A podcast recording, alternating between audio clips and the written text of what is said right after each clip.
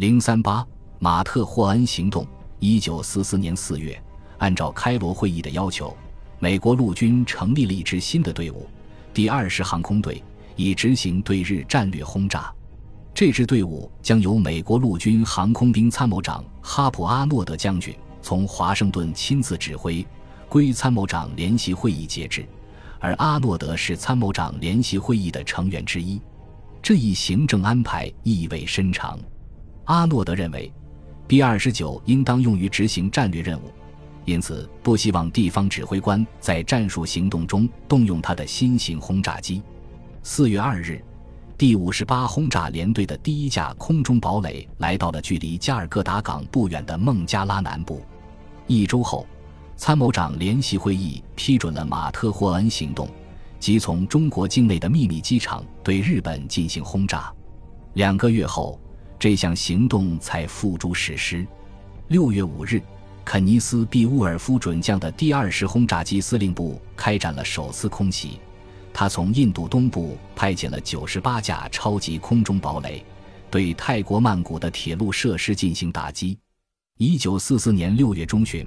中国境内的前线基地已经就绪，准备向日本本土发动首次袭击。一九四四年六月十四日至十五日，当凯利特纳的两栖部队抵达色班岛沿岸时，美军对日本本土发动了首轮打击。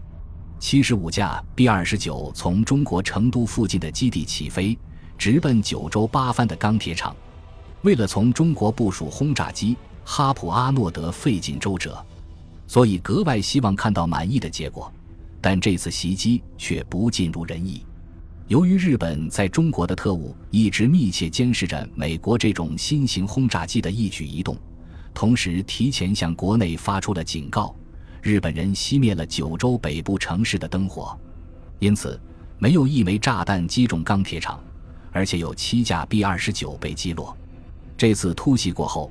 马特霍恩行动在后勤上的缺陷逐渐凸显了出来。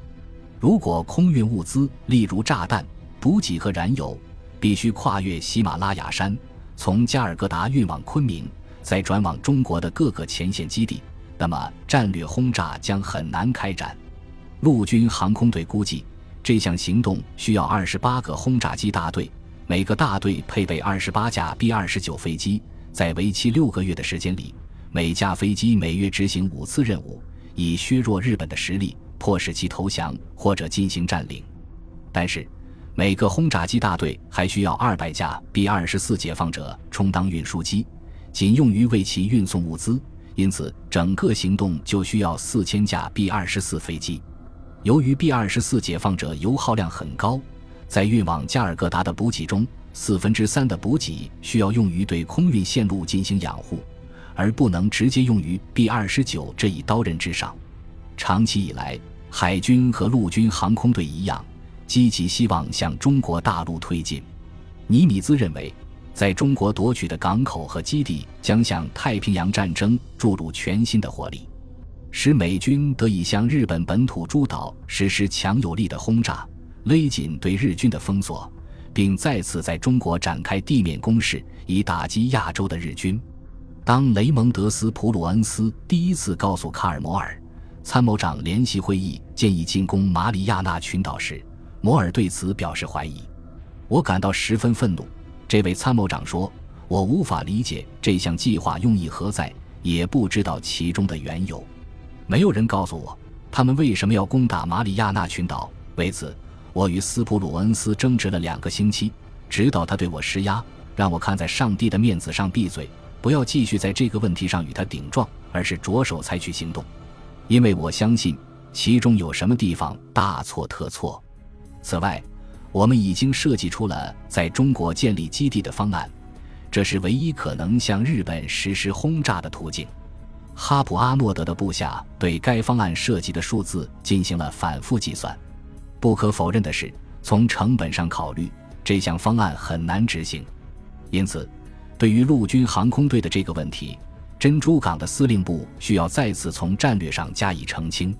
陆军部吹嘘八番空袭令国内人心振奋，而五角大楼则盛赞第二十航空队作为一支空中战队，既可以参与联合行动，也可以对最需要的地方实施打击。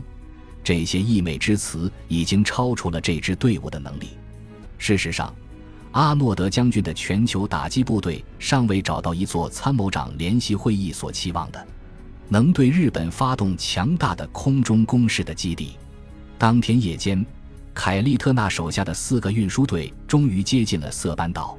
在一片寂静中，美军轰炸造成的闪光照亮了前方的地平线。这番景象令所有人感到震撼。随着距离塞班岛越来越近，他们已经嗅到甚至尝到空气中强烈的刺鼻味道。一九四四年六月十五日，在东南方涌起的海潮之上，东方的天空渐渐放亮。各海军陆战团陆续登上运输队的船只，来到了色班岛外水深一百英寻（一英寻约等于一点八二八八米）的地方。进入了西岸外侧的运输区，在一艘运输舰上，一名参加过西西里和萨勒诺战役的老兵望着塔波查峰黑色的轮廓及其背后微细的曙光说：“从这个轮廓来看，这里非常适合在月光明亮的夜晚登陆。所有自然地标都十分突出，可以说一切都完美无缺。可惜这座岛屿被珊瑚包围，这是最难对付的地方。”第五两栖部队远涉重洋，准备在陆地上大显身手。步兵登陆炮艇是特纳特混舰队中体型最小的船只。在登上炮艇后，全体人员立即忙碌起来，纷纷打开包裹，装载火箭、运输舰、两栖登陆车和坦克。登陆舰上的海军陆战队员一边检查武器，一边在做深呼吸，以舒缓紧绷的神经。德雷珀考夫曼及其水下爆破队再次回顾了西湖侦察的结果。随后，特纳向哈里希尔示意：“交给你了，祝好运。”随着另一个登陆日的到来，在黎明的曙光中，运输舰开始放下登陆艇。